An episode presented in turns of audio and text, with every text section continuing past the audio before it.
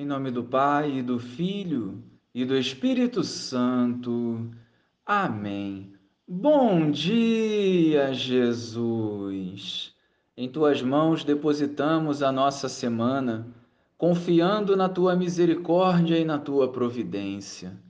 Que a tua paz preencha os nossos corações e nos faça instrumentos do teu amor. Amém. Naquele tempo, houve entre os discípulos uma discussão para saber qual deles seria o maior. Jesus sabia o que estavam pensando. Pegou então uma criança, colocou-a junto de si e disse-lhes: Quem receber esta criança em meu nome, estará recebendo a mim. E quem me receber, estará recebendo aquele que me enviou.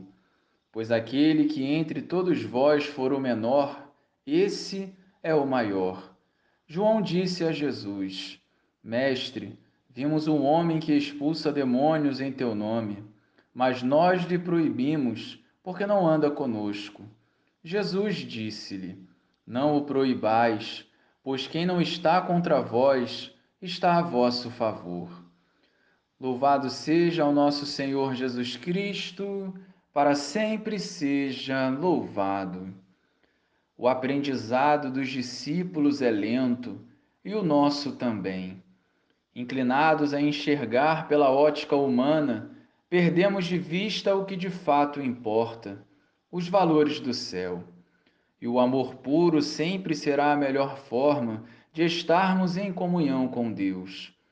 Por isso, Jesus nos pede para sermos como crianças, que nutrem no coração os mais belos e puros sentimentos é o caminho seguro que leva para o céu. Precisamos estar atentos em nossa caminhada com as tentações que visam nos afastar da presença do Pai. A inveja, o ciúme, a vaidade e a indiferença são algumas delas que visam nos fazer melhor ou desejar superar o outro.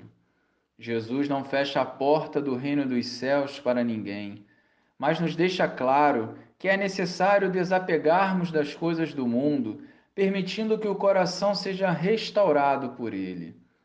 Não existe o maior, existe a salvação de almas. E Jesus nos chama à missão de atrair almas para o seu reino. Somente com humildade, confiança, perseverança e amor conseguiremos alcançar a glória de Deus através do serviço que visa ajudar o próximo.